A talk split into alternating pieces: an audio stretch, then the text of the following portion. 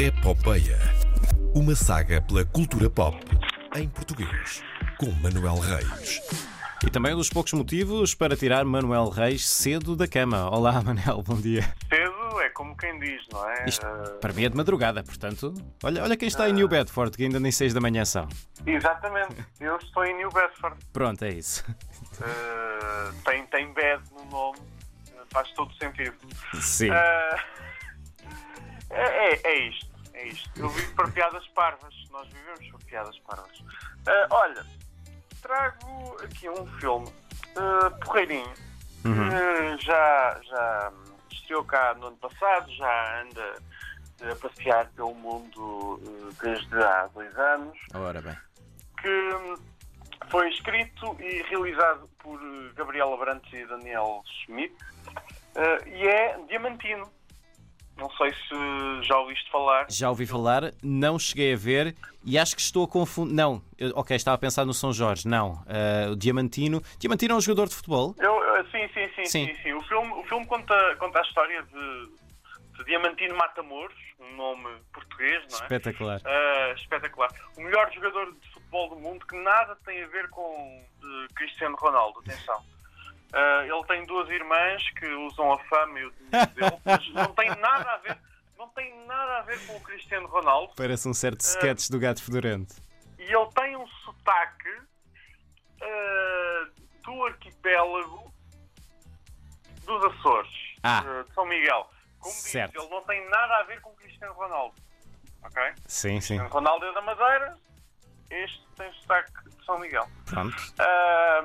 Eu teria feito com o sotaque das Berlengas, mas pronto. O sotaque das Berlengas era qualquer coisa. Ou do Algarve. Sim. Após um evento traumático e um penalti falhado, o Diamantino cai em desgraça. E aí começa o caminho deste herói, com imensos obstáculos num filme de 90 minutos. A sério, são imensos obstáculos. Mas que no final nos deixam satisfeitos, porque para além de Diamantino ser um espetáculo visual pouco visto no audiovisual português, a história puxa pela criatividade e as interpretações são fenomenais. Parece-me um dos melhores trabalhos da carreira de Carlos de Couto e as irmãs Anabela e Margarida Moreira roubam a atenção nas cenas em que participam. São autênticas scintillers. É incrível. O filme está nomeado para 7 prémios Sofia, incluindo melhor filme, melhor realizador, melhor argumento e também melhor ator e atriz secundária. Este último dividido pelas irmãs Moreira. Elas estão conomeadas para o prémio. Por isso, se gostam de comédia, espionagem, clonagem ou cães fofos a correr entre nuvens de algodão doce, este é o filme para vocês. Diamantino está disponível um pouco por todo o mundo em várias plataformas de streaming para ver ou alugar. Sei que nos Estados Unidos e no Canadá está na plataforma da Criterion, que normalmente tem vários filmes de autor e filmes independentes. É uma questão de quem estiver em New Bedford acordar e experimentar passar por lá para ver o filme. Assim, logo cedinho, vê o filme, depois vai trabalhar e o dia corre melhor e tudo. Exatamente.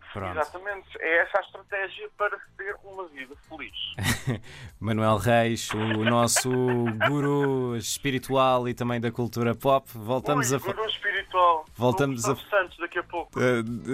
Nem tanto, se calhar. Voltamos a falar na quinta-feira, Manuel. Um abraço, até lá. Força, sejam felizes.